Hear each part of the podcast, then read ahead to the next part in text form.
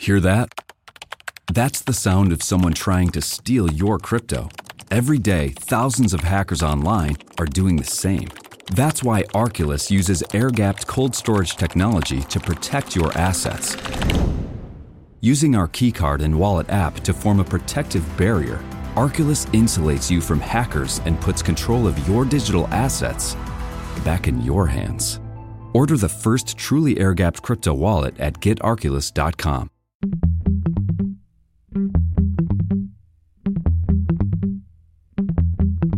You know, I'm right. Nick Durst here with Joe Calabrese. And Joe, when, when it comes to journalism, our guest is as good as it gets.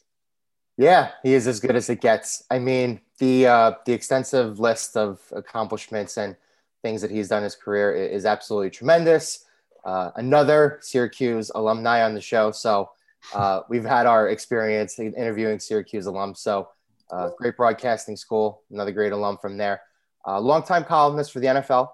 Uh, he's been working at the New York Daily News. Uh, he got his break and started at the Dallas Morning News. Uh, he is an NFL Hall of Fame voter. He was a insider for Inside the HBO, uh, Inside the NFL on HBO from 1989 to 2001. An original panelist for Yes Network's This Week in Football. Uh, you might have seen his work published in places elsewhere, including The Athletic and Sports Illustrated co-author of multiple books, including New York Times bestseller Brady vs. Manning. Uh, and we're very, very excited to have him on. Like I said, an extensive list of accomplishments. Gary Myers. Gary, welcome to the show. Nice to see you. How are you doing today? I'm doing great, guys. How are you? We're doing well. Happy, happy to have you on here, and we'll we'll get right into it. So, when when did you make the decision that you said to yourself, maybe I could pursue a career here in journalism and did you initially think maybe I'll just get into journalism, or was it always I want to do sports journalism? Well, I, I mean, I went to Syracuse, as, uh, as you guys mentioned, um, to the Newhouse School. So it was always my intention, you know, coming out of high school uh, when I was picking a college that I wanted to get involved in a. I wanted to go to school with a good journalism program, and Syracuse back then and and even today is the best you know journalism school you know if not in the country then certainly in the northeast. And um, is known more extensively for the broadcasters that have come out of there. And you know i ventured over into that part of it a little bit with hbo and the yes network but primarily you know my career is centered around around writing for the dallas morning news and the daily news and then um, the books that i've written. But i, I knew pretty, pretty early on when i um, came to the conclusion that I wasn't going to be uh, the shortstop for the Mets. That um, that I, you know, I, I, love to write and I love sports, so that was obviously the best way to combine the two. Absolutely. So, right out of college, you, you're pretty fortunate. You start working right away, get hooked up with the Associated Press. How did the opportunity come about for you right out of school? Yeah, I mean, I got lucky. Um, if you can call working from seven at night till three in the morning lucky. Uh, one of the guys that I worked with at the Daily Orange at Syracuse had gotten the job the year before at the AP and uh, called me like a week before graduation, said they had an opening to take baseball box scores and uh, baseball stories over the phone from the different correspondents and stringers around the country. And, you know, would I be interested in doing that? There might be a little bit of writing involved. So um, I took that. I stayed at school about an extra week after graduation to hang out with my buddies, and then uh, I've been, you know, working ever since. And you know, one thing led to another at the AP, and then you know to the Dallas Morning News and and the Daily News. But I, I started about as far at the bottom in this business as you could, um, only because you know the hours were horrific and. I, was really just a clerk in in the Associated Press office, but um, you know, not having to go to a small town and and cover high schools, uh, I always thought was a bonus. You know, starting off at a place as prestigious as the Associated Press, you know, I, I think worked to my advantage. Um, it just took some time. So, for uh, our listeners out there, that 7 p.m. to 3 a.m. shift, uh, for the most part, you can still kind of consider it the graveyard shift. it's one of those shifts where you start out and you don't really want to do it. That's um, what you work, Joe. you you work that shift right now in your job. So yeah, well, I mean, I, I work uh, games during the night, you know. So I, I did media management for MLB.com. I still do media management for NHL.com. Um, so my my routine is doing night stuff. So obviously, when you do night stuff and you do West Coast stuff, West Coast games don't start till 10 o'clock and they don't I know 12 30, 1 o'clock. So uh, I, I, definitely, I feel I feel you there, but uh, you went to the Dallas morning news uh, and I believe you started there in 1978 and uh, a lot of great things going on, including those, those great Cowboys teams. So uh, could you just touch on your time there at the Dallas morning news and uh, how did that transition come about for you? Yeah, it was actually 1981 that I went to, um, I went to the morning news in, in, in 78 the AP moved me over to cover New Jersey. I was a New Jersey sports editor, and the Giants had, uh, you know, moved over uh, a couple years earlier, and the Nets were playing in uh, Piscataway, I think, at, at Rutgers uh, at the time, and the Cosmos soccer team, believe it or not, huge, It's just a huge deal. They were selling out Giant Stadium every game, seventy-eight thousand people, and so that was a really big deal, and I got to cover that so I, I, I parlayed that into uh, a job at the at the Daily News where I stayed for about a year and had this great offer to go to Dallas and cover the Cowboys. And um, that was really uh, if there's a turning point, if my career has been good enough to have a turning point, and I'm always very humble about this, but um, if there was a turning point, it was going to Dallas and and uh, covering the most important beat, not only in the sports section, but on the entire paper. Uh, unless you've lived in Dallas, you can't possibly comprehend what a big deal the Cowboys are in that city. So to go down there with the opportunity to to cover them, and I, I stayed for seven and a half years. I covered the Cowboys uh, as a beat for about three or four years, and then I transitioned over to writing NFL columns. But it was a great experience. I loved living in Dallas. Uh, the morning news at that point was involved in this huge newspaper war with the Dallas Times Herald and spending money like it was growing on trees, basically. You know, we traveled all over the place. We'd send five people on the road to a Cowboys game, have seven people at Cowboy home games. It was just, it was a really amazing time to be in Dallas um, be, because those newspapers each had a lot of money and they were going head to head and they weren't afraid to spend the money. And then 89, I had a chance. Uh, actually, 1985, I had a chance, I had job offers both from the Daily News to come back and be their NFL columnist or to go to Newsday wow. and cover the Giants. But um, I was really enjoying myself in Dallas. I had a great job. I had a lot of friends. Uh, the paper was great. So I stayed. And then in 1989, the Daily News came back to me and offered me the columnist job again. And uh, I was getting married, and my fiance lived in New York, and she didn't want to move to Dallas. And um, so it all kind of fit into place. And at the same time, HBO offered me the job to be their insider on Inside the NFL. So um, I really, at that point in my life, I wanted to move back to New York. Interestingly, guys, the I can came up with this plan before I got the job offer from the Daily News that the morning news I had gone in to speak to the sports editor. His name was Dave Smith, you know, one of the real giants in the business. And I, I laid out a plan to let me be the New York correspondent for the Dallas Morning News. Again, because we were covering everything in those days. And I showed him how I can save him money. You know, if, if the Mavericks had a one game road trip to New York, he wouldn't have to send a Mavericks rider. I can just do that. Uh, I'd still be the NFL columnist and, and travel out of New York instead of Dallas. I wasn't writing a lot of Cowboy stuff at that point because we had our own team of writers covering the Cowboys. So I we had actually already agreed that I was going to move back to New York and be their East Coast correspondent. And then the Daily News called me uh, pretty much at the last minute and offered me that job. And one of the hardest things I ever had to do was go in to the office of the sports editor at the morning news who had really accommodated me because he knew I wanted to get married. He knew I wanted to live in New York. And I was able to make all these plans to move back based on the morning news being so cooperative with me. And at the last minute, when the Daily News said, "Hey, this job is open again that we offered you four years ago. Would you be interested this time?" It just made more sense to me to live and work in the same city.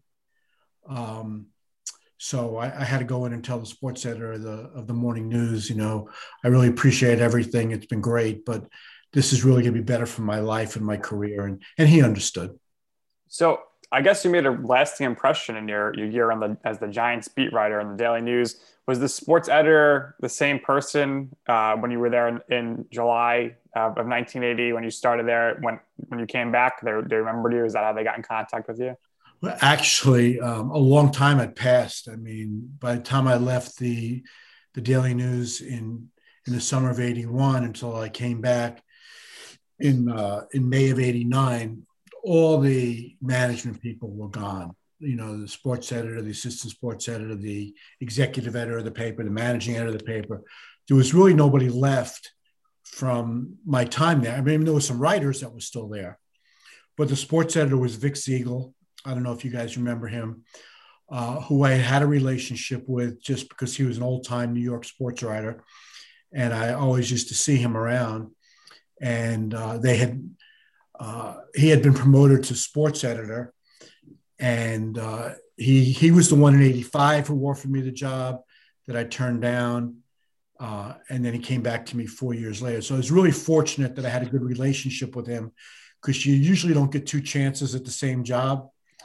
Um, but I, I, will say this, and I've told everybody this: the best job I ever had was at the morning news covering the Cowboys. It was just, it was spectacular. It was a, a great experience working for a great paper with great editors. Um, we had a, some tremendous. Just to give you an example, uh, you know, Tim Kurkjian, who works for ESPN, was our Rangers writer. Uh, Mitch Lawrence, who later followed me to to New York was our Mavericks writer.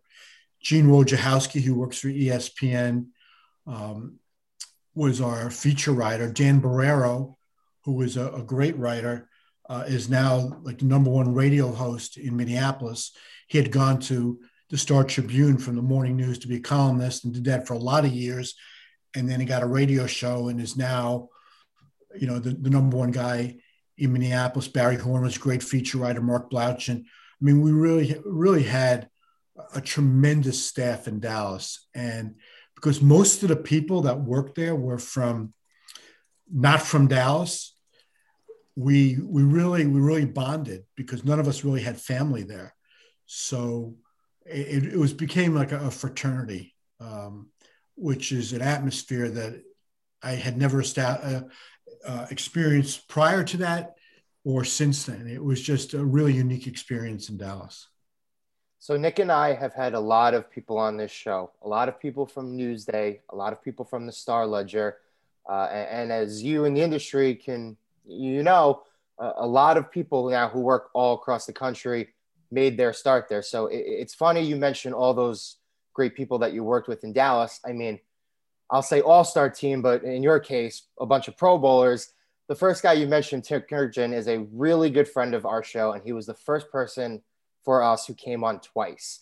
So he, he's always going to have a special place in our heart. But I mean, that's absolutely tremendous. I mean, like the, the talent down there you worked with, um, and that you that you got to, to share experiences with. I mean, those experiences, I don't think they come around too often anymore. Joe, I'm going to tell you this, and yeah, I'm going to tell you this great story only if you guys promise me one thing. Next time you have Tim Kurkjian on, you have to ask him about this story, okay? Absolutely. Absolutely. Okay. So this is uh I think it was it was the end of the 81 season. It might have been 82. I, I can't quite remember, but Timmy was covering SMU. So maybe it was 81 because he got onto the baseball beat pretty fast. And even today, he still looks like he's about 25 years old. Yes. but, but back then, he looked like he was about 15. And Ron Meyer was the coach of SMU, and he was about to take the job as the Patriots coach. He was being hired by New England. And Tim was covering SMU, but he hadn't been doing it that long, so he didn't really have a, a relationship with Ron Meyer yet. And again, remember, he looks like he's 12 years old at this point.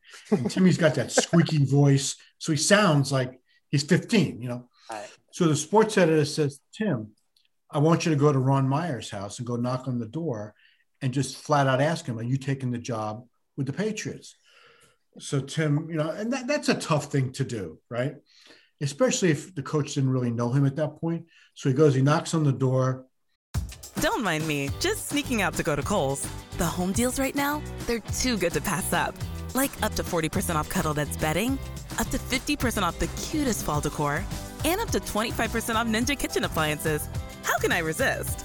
You can even get 15% off or 15, 20, or 30% off with a Kohl's card. So, yeah, I'm going all in for fall, and I can't even wait. Select styles. Offers end October 17th. Some exclusions apply. See store account for details. Meyer opens the front door. He says, Coach, Tim Kurkjian from the Dallas Morning News.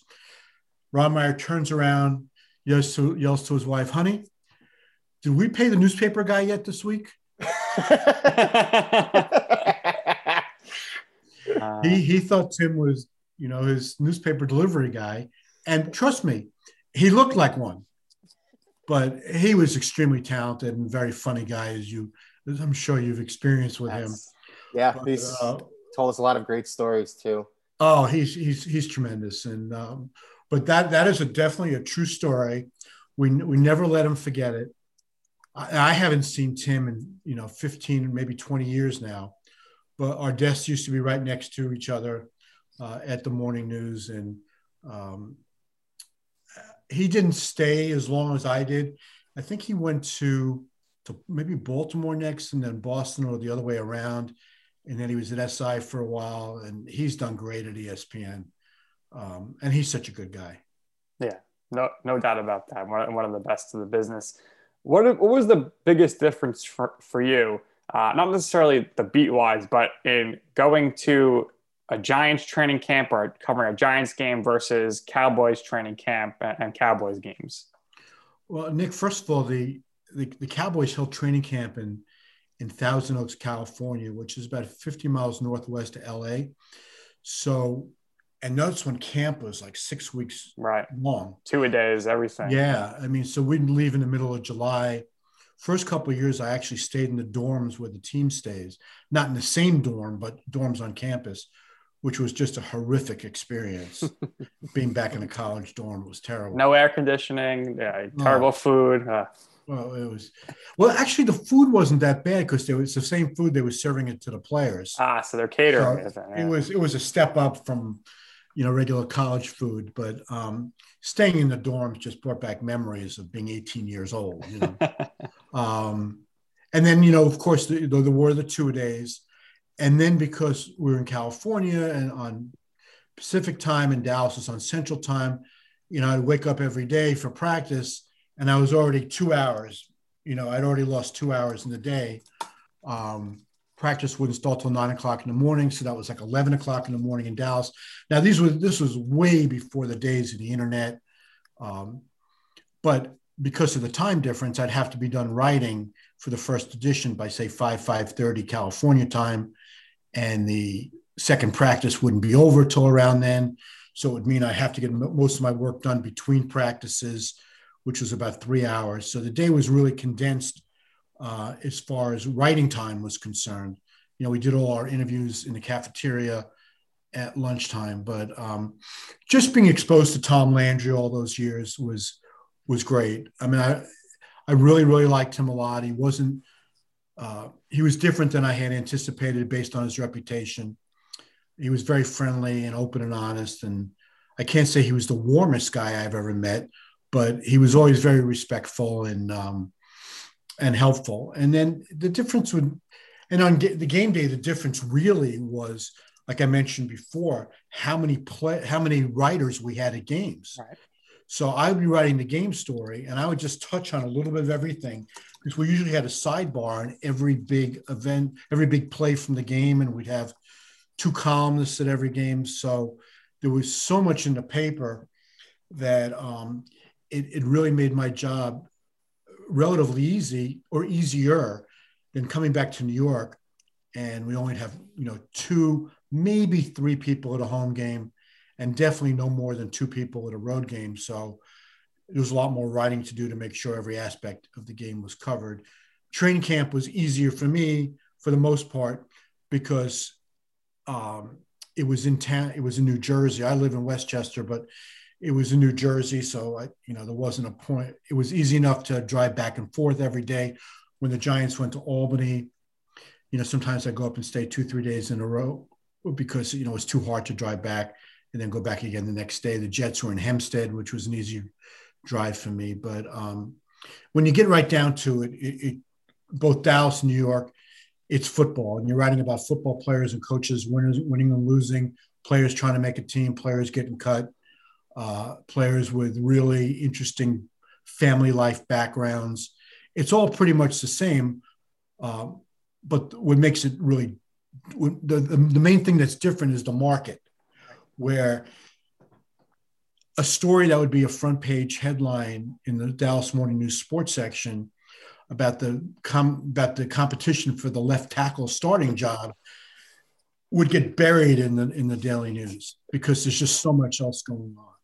So um, yeah, I would say that's the biggest difference between the two jobs is just I knew that everything I wrote in Dallas was really important because I was writing about the most important beat on the entire paper. Or New York, the Giants, you know, summertime, would blend in with the Jets and, the, and obviously the Yankees and the Mets and and there's always there's always something going on in New York sports that unless you have a really big football story in training camp, uh, you're probably not going to make the back page. So simultaneously, as you come back to New York, you start doing uh, inside the NFL with HBO, and you become the insider. Now, I'm gonna I'm gonna span a, a long time here because I'm going to loop in uh, your time also with the Yes Network, and I'm going to loop in your time at SNY. Now, uh, that was just a few months though. So yeah, but well, it's the same concept. Still now. one of the best shows, uh, and uh, you know, local, local, te- regional sports. I mean, that was a great show, Daily News Live. Some uh, amazing was. people. Was was was terrific. But so we're we're going to span here a couple decades. Uh, television has certainly changed. But at the time, you had only known mostly print, right? You were a writer, you were a columnist. Did you have any reservations at the time about transitioning uh, and, and, tweaking what you were doing uh, to make it for television?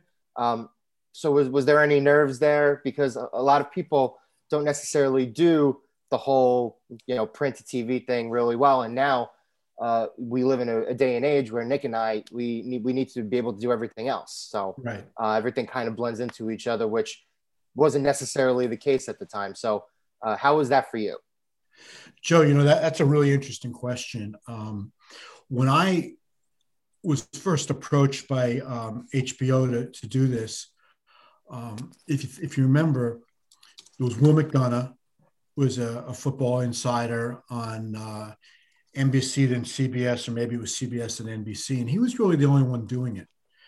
And then uh, Gordon Forbes, who had worked for USA Today, uh, he worked for Inside the NFL in 1988. And then after the season, they decided to make a change and they asked me if I was interested. I had done a guest appearance on that show uh, about the Cowboys. Uh, that's when um, Cowboys were three and thirteen, and they were about to fire uh, Tom Landry. Although we didn't know it at that time, they had me come on, and we talked about the Cowboys, and they were impressed with me, and then asked me if I was interested in doing it, you know, for the entire season.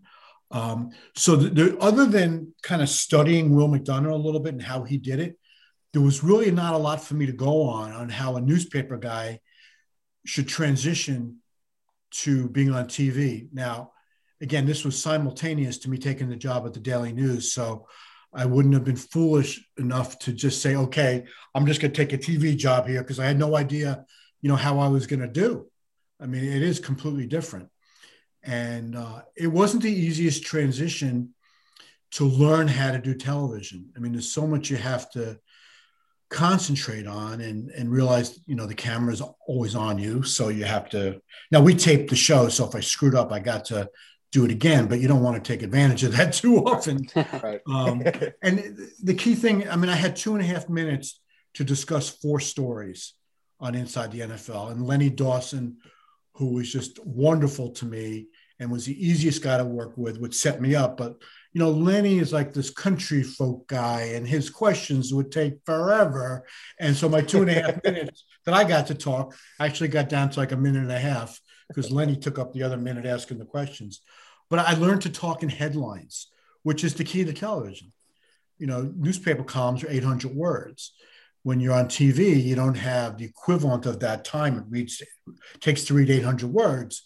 You know, you got to do it in in 30 seconds. So uh, I really learned how to edit myself and to talk in headlines and just give um, the important part of the story without necessarily having the time to give every bit of background that I was accustomed to doing in the newspaper. So um, I think I got good at it after a while. It wasn't an immediate thing, and they were very patient with me. But I was good enough, I guess, that I kept that job, you know, for 13 years, which in television is just an eternity. Right. Yeah, nobody lasts lasts that long on one show and TV anymore. And like you mentioned, yeah, you do have to talk in headlines with television. Now you've done some radio work. That's the complete opposite, especially yeah. when dealing with callers. Uh, we both really enjoyed uh, when you and Jody Mac were doing that Saturday show on WFAN. But what, what was your thoughts when you, you were approached to do to do some sort of radio work? You know, I'll tell you this: um, radio is probably my favorite thing to do. Um, those shows that I was doing. Hopefully, we'll get to do them again this year. We didn't last year because of the pandemic. Right. But um, I, I just find radio it's it gives you the chance to really express your opinions in, in what I would consider a very relaxed atmosphere. Um, so I enjoy talking to the callers. Um, and Jody Mac, who I did most of the shows with, I did some with Eddie Coleman. Both of them are just so such pros and so good at at they were so good at setting me up and deferring to me on on some things.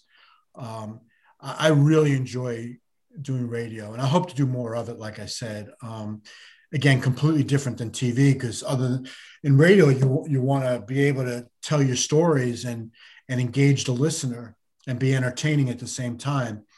In in TV, I mean, you try to be entertaining, but you know the time constraints are, are much different. Absolutely. And again, everything, every medium, everybody would think, oh, well, it's all the same. You're all you're just talking about sports, but it's very different. What, what was your approach here when, when you came to writing your books versus writing columns? Obviously, it's much more in depth, more yeah. research. But, so, what was your process like? Um, I'm impressed by the questions. I mean, you guys are did some research here. Um, I have a really good friend that I work with at the Daily News. His name is Wayne Coffey and he's written you know several books. And before I wrote my first book, his advice to me was let it breathe.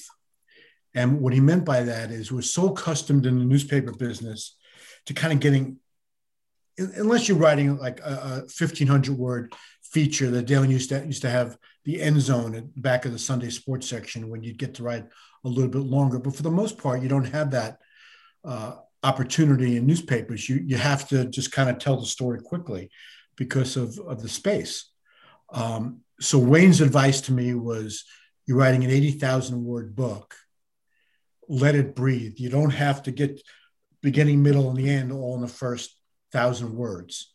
You know, you can kind of go off and tell, get on a tangent and tell a story, uh, making it flow. And again, you don't have to tell the whole story in one chapter. You got eight or 10 chapters. So that, that was a tough transition too, you know, um, going from being conditioned all those years to telling the story quickly to you don't want to tell the story quickly because you're writing a book, you know, and you can't, you know, you can't get 80,000 words if you get a rush through everything. So letting it breathe was a great a bit of advice to me. Yeah, it, it, it's kind of similar. Uh, so when you look at the structure of television, usually you're trying to do stuff within a half hour to an hour, mm-hmm. and a lot of the time, you know, on those those shows that you worked on, uh, you were a panelist or you were an accessory to the show. There were usually other writers and other people, uh, kind of in your similar position, trying to get your spot in. Whereas if you do radio, uh, you need to figure out a way to fill time for two hours, for three hours, four hours, and you know, hopefully you got to work with some great people like Nick mentioned before uh, kind of very similar process to writing the books, where uh, basically you're you're just looking to to COVID 19 is still around, but that doesn't mean the Army ROTC programs are not there for you. Earn scholarships for school and pursue the career you want. The Leadership Developing Army ROTC classes will give any full time student the focus and resources that can open doors down the road. Start sharpening the skills that will carve out your future today. Learn how at goarmy.com slash ROTC. Army ROTC, now accepting college scholarship applications. Visit goarmy.com slash money for college. Get running this fall at Dunkin' with $2 medium iced coffees from 2 to 6 p.m. Try any of Dunkin's delicious iced coffee, like their signature original blend, or treat yourself to mocha, caramel, or the fall favorite, pumpkin. Always freshly brewed, made just the way you like it. Make time for happy hour and enjoy a $2 medium iced coffee from 2 to 6 p.m. Washington, D.C. runs on Dunkin'. Participation may vary, limited time offer, exclusions apply take up as much space as you possibly can. So uh, there's really less pressure on you. Now, you've written multiple books. Uh, I want to ask do you favor any book in particular over another? Um, I don't know if you're going to answer that, but uh, no, the follow up here, the question would be uh, what were some of your favorite uh, stories or interviews that you did or investigative work uh, during the process of writing your books? Well, I I, I enjoyed writing all of them. I'm actually finishing up book number six, which unfortunately I can't. The publisher doesn't want me to start uh, promoting it yet, so I have to keep it a secret for another couple of weeks. But um, my most successful book is my most is my favorite because it was the most successful, and that was my Brady versus Manning book, which you, have just right great, behind you. yeah. Uh, as, actually, my son blew up the covers of, of those two books and I framed them. Um, hopefully, I can do it with all the books, uh, doing it one at a time. But um, the Brady versus Manning book, it was a great thrill when it made the Times bestseller list.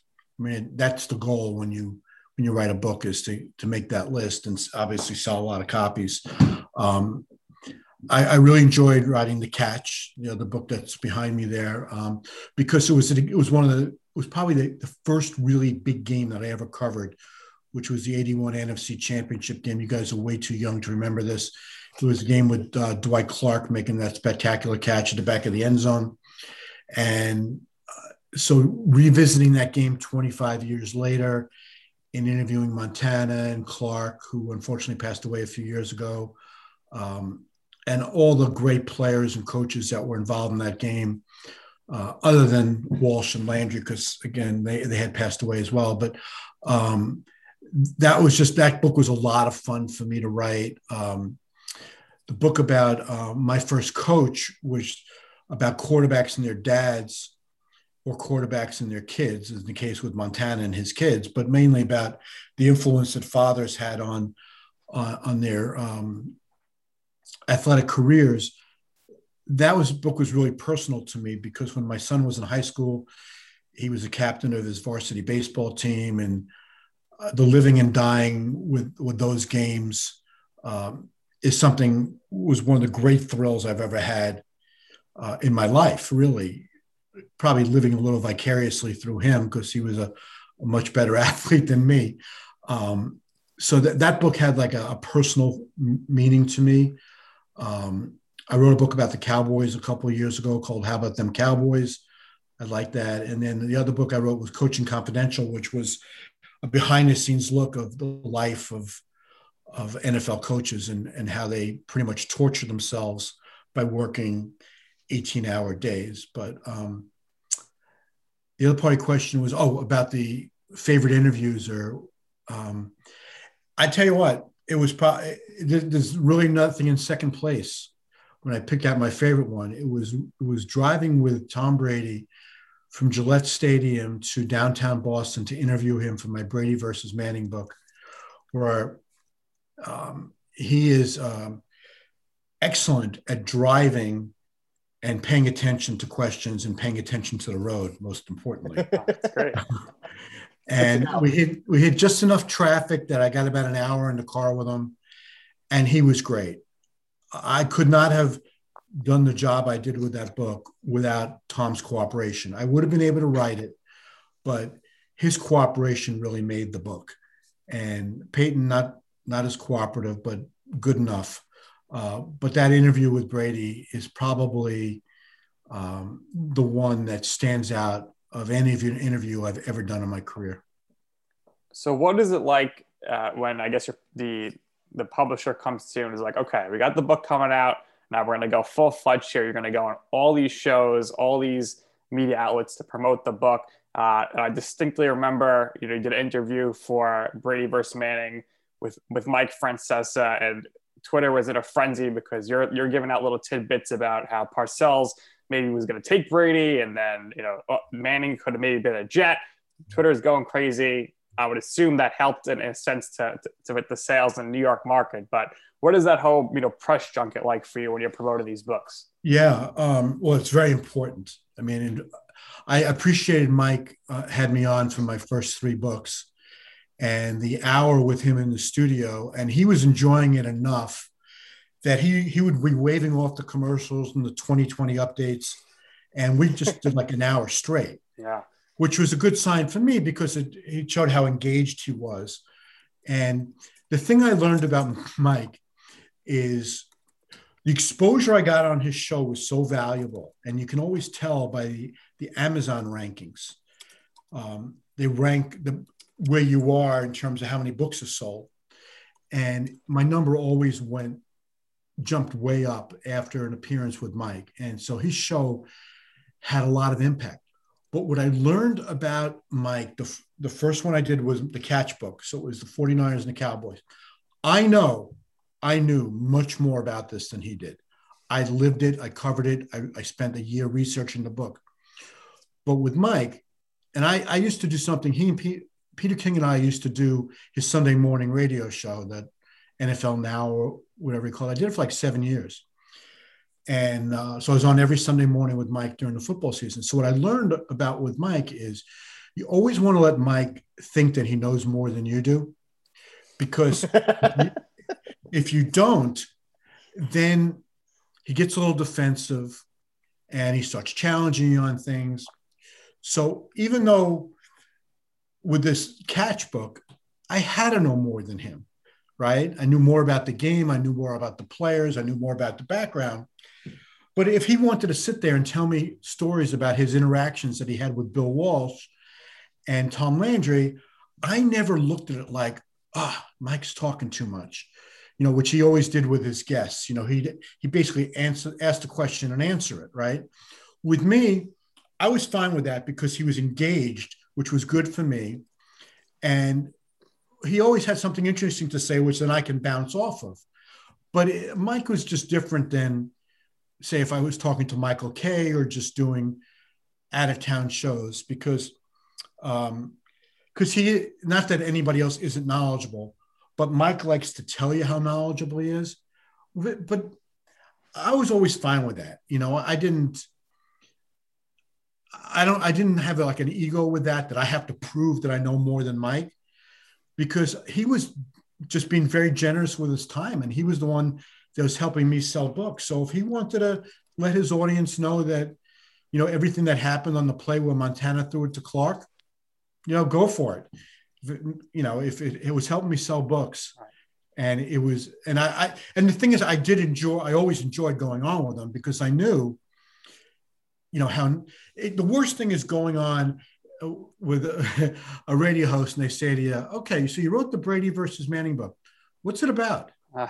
you know, when they haven't read the book, that they haven't even read, you know, the press. Uh, the, the PR release on it, where you always give some anecdotes to give them some topics to talk to you about. When they just go into, well, yeah, tell me about the book. Where with Francesa, he'd always say, you know, you had the story about, you know, Belichick and, and Brady. You know, this is what I remembered from it. You know, how was it explained to you? I mean, that was that's always better than someone just throwing you out a generic, like, why'd you write the book, or or tell me about the book, you know, that kind of thing. Um, so I thought, you know, Mike was always great, not just with me, but I, I, thought when he interviewed authors, he always went into it having read the book, because right. you can you can tell. and um, and asking good questions. So um, yeah, we'll certainly uh, miss that you won't be on his show for the next book. Uh, unfortunately, yeah. who knows? You never know, Mike. no, you don't. So uh, you've mentioned through the years a lot of really great coaches, obviously Parcells and Landry. Uh, you just told us that really great Tom Brady uh, nugget when you were doing the research for the book. Uh, are there any other players or, or coaches or, or, even people in the media through the years uh, who have treated you well, uh, been very open uh, with with information for you to that made your job easier, or that were just really a great interview or a great time in general? Yeah, I mean, sh- sure. In, in, Dallas, I had my group of guys that I became very friendly with, um, and were always very helpful to me. Uh, Everson Walls, who later played for the Giants and had that huge tackle of Thurman Thomas in the in Super Bowl 25. He was my go-to guy in the Cowboys locker room. Drew Pearson, who just got into the Hall of Fame, was one of my guys. I mean, always had something interesting to say and would tell me stuff uh, that he wouldn't tell others, which is what you're always looking for when you're covering a team, right? You you want guys that'll give you inside information that helps you stand out. You know, with the Giants and the Jets, you know, Curtis Martin was somebody that um, I always enjoyed talking to. Vinny Testaverde, Phil Simms is one of my all-time favorite guys. Um, although I didn't have anything that you can consider to be a personal relationship with Eli, because he just wasn't that way. He he never said no to me when I wanted to talk to him, you know, on my own. And you, know, you always appreciate when somebody's cooperative. Justin Tuck uh, is like that. Tiki, Tiki and if I have had some run-ins over the years, but we're good now. Uh, Strahan, kind of the same way. Uh, when they're in the when Strahan was in the mood to talk, he was the best interview in the league. Um, going back a little bit, I've always had a great relationship with Joe Montana, and um, he was very helpful to me with with the catch book. I know I'm leaving out a thousand guys here, but um, I, have always there haven't been very many players I would say that I stayed away from because I just didn't like them. I mean, there, there are a handful of them, but uh, I, I, I prided myself on on having a good relationship with players that they felt they can always trust me, and if something was off the record, it would stay off the record. But that they felt comfortable enough with me that they would open up with me to an extent that they wouldn't open up to other writers. Um, coaches, you know, I love covering Landry. I mean, he was just he was just the best. And and the thing I always tell people if I went eight years in Dallas, and I was writing a lot of controversial stuff and breaking a lot of stories, if I went eight years in Dallas without Landry ever getting mad at me, then I never really cared if another coach got mad at me because of Landry, who was right at the top of the all-time greatest coaches, um, didn't object to the things I was doing, which was always, you know, just doing my job and trying to do it as professionally as possible. But like I didn't care if another coach got upset with me because Tom Landry didn't. I don't know if that makes any sense, but like where, where would this coach come off getting mad at me if Tom Landry right. never got mad at me? So if McAdoo got mad at you, like compared to him, yeah, compared. Um, yeah, but, no, there's a standard, and yeah, you are yeah. around some of these standards. Period. Well, I'll give you an example, Joe. I mean, Tom Coughlin and I have Syracuse in common. But I must have written four times in his years as a Giants coach that he should be fired. And every time I wrote that, I truly believed it.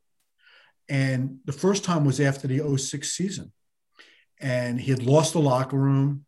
Uh, Eli was not developing like the Giants had hoped. Um, and a lot of players didn't want to play for him. And he kept his job because he promised John Mara that he would change. The Giants had said to him, We see how you are around your grandkids why can't we see any that side of you at all around the players? Let them know that you care about them as people. It doesn't have to be, you don't have to be such a hard ass. And that's how he kept it. Giants were ready to fire him if they didn't hear the right answers from him. So I know how close the Giants were to letting him go. So I never felt bad writing the column that he should be fired. But it, it did cause a lot of friction between Tom and I which um, was unfortunate, but it was, you know, whenever I write columns like that, it was never anything personal. I was just go, you know, as a columnist, you're paid for your opinions. And my opinion was that he wasn't the best coach for the Giants at that point because the players didn't want to play for him. And if the players aren't playing for you, then it's over. All credit to him for doing this incredible transformation and becoming a player's coach. Strahan hated him at the beginning and loved him at the end. I mean, so that that's not an easy thing to do. But um, you know, so Tom got mad at me, you know, many times over the how many years he was here, 11, 12 years but honestly, if a player got mad at me, but I knew the standards I used to write a column, and it was never writing a column, a negative column about somebody who wasn't cooperative, like a lot of people in this business have done. They take out their personal feelings on a player or a coach because they don't cooperate with them by ripping them in the paper. I never ever did that. So I was always able to live my, with myself when I was critical because I knew I was writing it for the right reasons and not because, you know, I had any a, a personal agenda.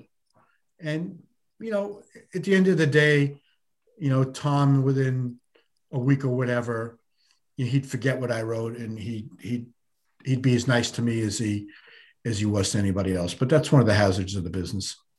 Yeah, I would say it, it, comes along with the job description. Sometimes you're gonna you're gonna hurt people's feelings. It's it's it's unavoidable. Yeah. You know, it, listen. Uh, one thing I learned from Skip Bayless, who you're more familiar with him now for his television work, no. but he was at the Dallas Morning News when I got there, and he was very nice to me. He was very helpful to me. I was 27 years old, you know, working working into walking into a very difficult situation covering the Cowboys with four games to go in the 1981 season. It's hard, it's not an easy thing to do to pick up a team, you know, towards the end of the season. And Skip was great to me, but what I learned from him about writing columns is that you always want to leave somebody having an emotion at the end of it, whether they're mad or glad or sad. And those are always the words that he used. Um, you don't want them just saying, eh, what did he really have to say there? Or, you know, he didn't have an opinion, or I don't really feel strongly one way or the other about what I just read. That's exactly what you don't want.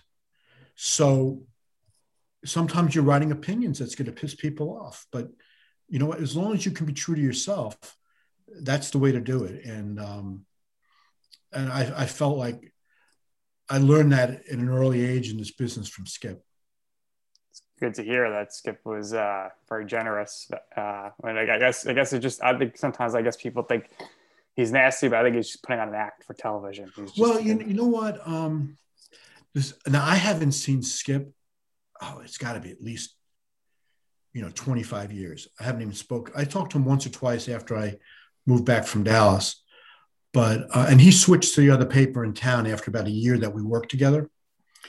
But the skip that I occasionally see on TV, because I don't watch that show, uh, I can't, every now and then I'll see clips of it, you know, on Twitter or whatever. That that's not the skip that I knew. Um, you know, his cowboy fandom that comes out on TV. I'm going. That's the guy that was ripping Landry four times a week. Eh, you know, it's not the same guy. No, I don't know if he. I know he grew up in Oklahoma. Maybe he was a big cowboy fan growing up. And now, because he's not covering them anymore, he can express how he feels about certain teams. I, I don't know what his motive is there, but that it, I never heard any of that stuff from him when I worked with him. I can tell you that. Yeah, that, that I mean, I think it's for TV, so it's probably being produced, overly produced. But uh, you've covered a lot of great events. What was the most exciting Super Bowl you covered? Um, boy, I'm going to give you a real cop out on this one because there's been a bunch that I really enjoyed. Um, the the uh, Giants Bills Super Bowl. Again, you guys are too young for this, but it was very patriotic, right? Because you know, right, the Gulf War had just started, and Whitney Houston's national anthem, and then I happened to be on the field when Scott Norwood missed a potential winning field goal because it was the old Tampa Stadium. It was hard to get down to the locker room. So I think I went down with like three minutes to go because um, I wanted to be in the locker room as soon as the game was over. And um, so I was standing on the Giants sideline, but kind of at the opposite 20 from that field goal and was able to see as soon as the ball came off his foot that it was drifting to the right. I mean, that was just an incredibly uh, exciting game. It was so patriotic because of what was going on in the world. I mean, that was that was a pretty cool game. The Giants Patriots game where they Patriots are going for the undefeated season. The David Tyree catch was a great game. Um, the Steelers and the Cardinals was a great game. Uh, that was Ben's uh, pass to Santonio Holmes right on the in the corner of the end zone, and then um, the Seahawks Patriots the uh, the interception happened. I was in the auxiliary press box for that game, and so I was just like in the corner of the end zone, and that happened in the end zone that was right in front of me. So I had a great view of that play, and, and that was just wild. And then, you know, the Patriots coming down from 28 to three. Um, yeah. Uh, was was wild. I remember my my son was at the game uh, on business. Um, he's in his mid twenties now, but so it was one of his first road trips for business, and he went to the game and was he texted me at 28 to 3 he goes you know just my luck i've come to the worst super bowl ever and at the end of the game he writes me back this was the greatest game ever not, not a bad not a bad first business trip. But yeah i know. I'll tell you what, what was good for me in that game. I'll have to admit this. My my brady manning book was coming out.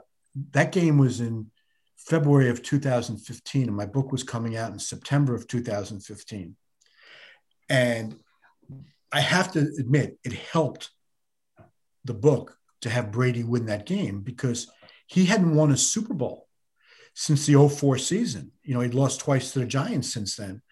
And so it gave the book a little more, not credibility, but the fact that Tom didn't lose that Super Bowl. And now I'm writing about a guy who's lost three straight Super Bowls and hasn't won the game in a decade.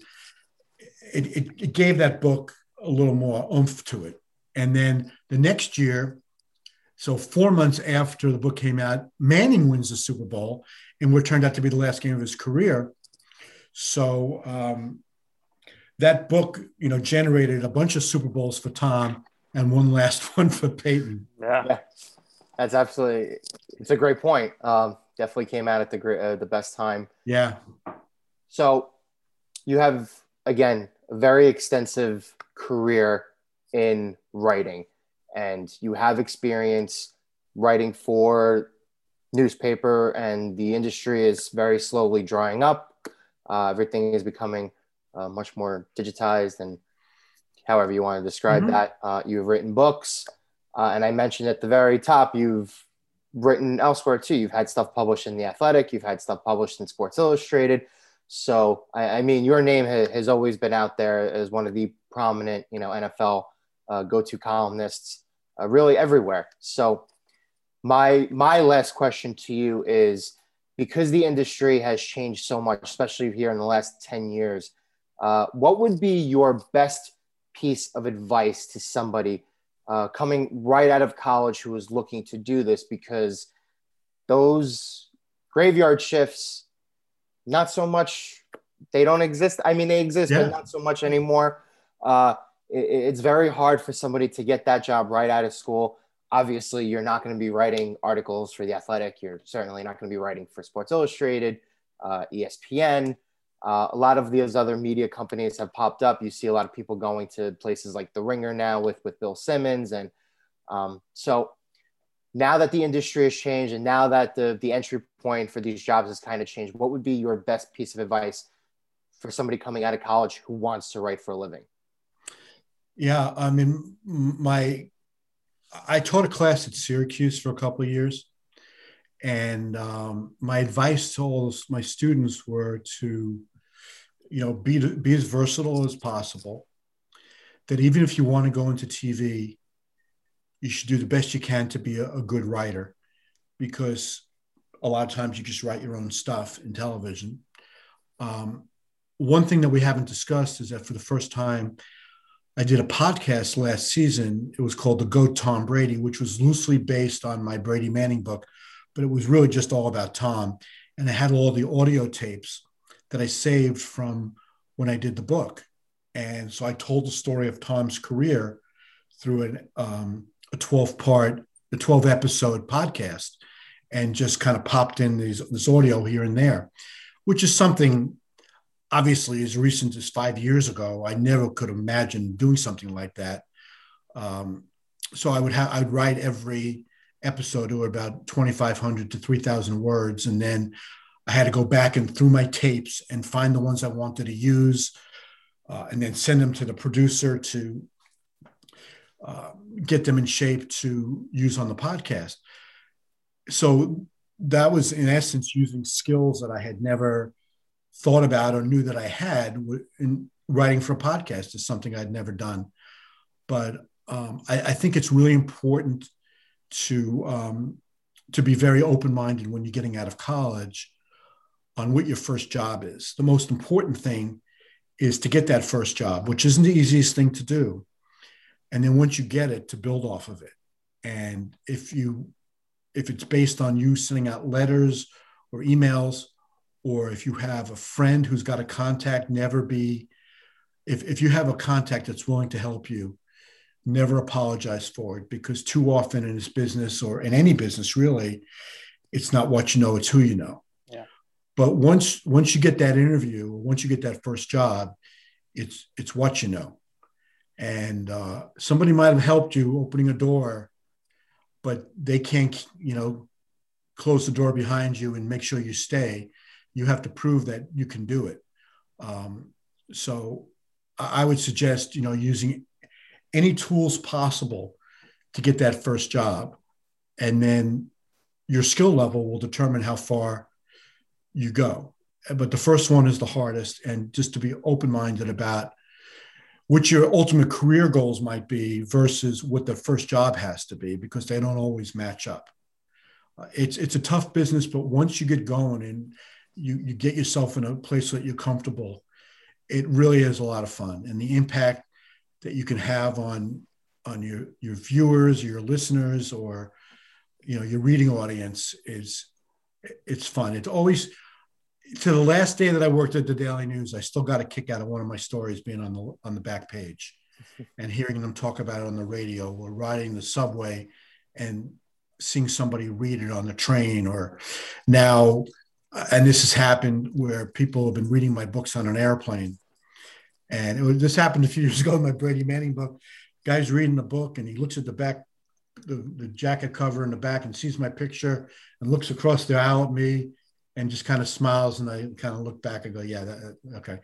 And I, I, mean, this everybody's got an ego, and it, those are kind of cool moments in this business that uh, when your work gets recognized. And um, you know, sometimes they'd be driving in the car and having no idea that they're about to rip apart a column I just wrote. which I, I, never cared about. You know, if, if they're talking about it, they'll just get more people to read it. But I mean, this is a fun business that you guys are finding out, and um, just can't be impatient with it. That um, good things happen to people who are really good at this, and um, you just got to stick with it. Absolutely, uh, certainly a lot of great stories, a lot of great um, nuggets here for people.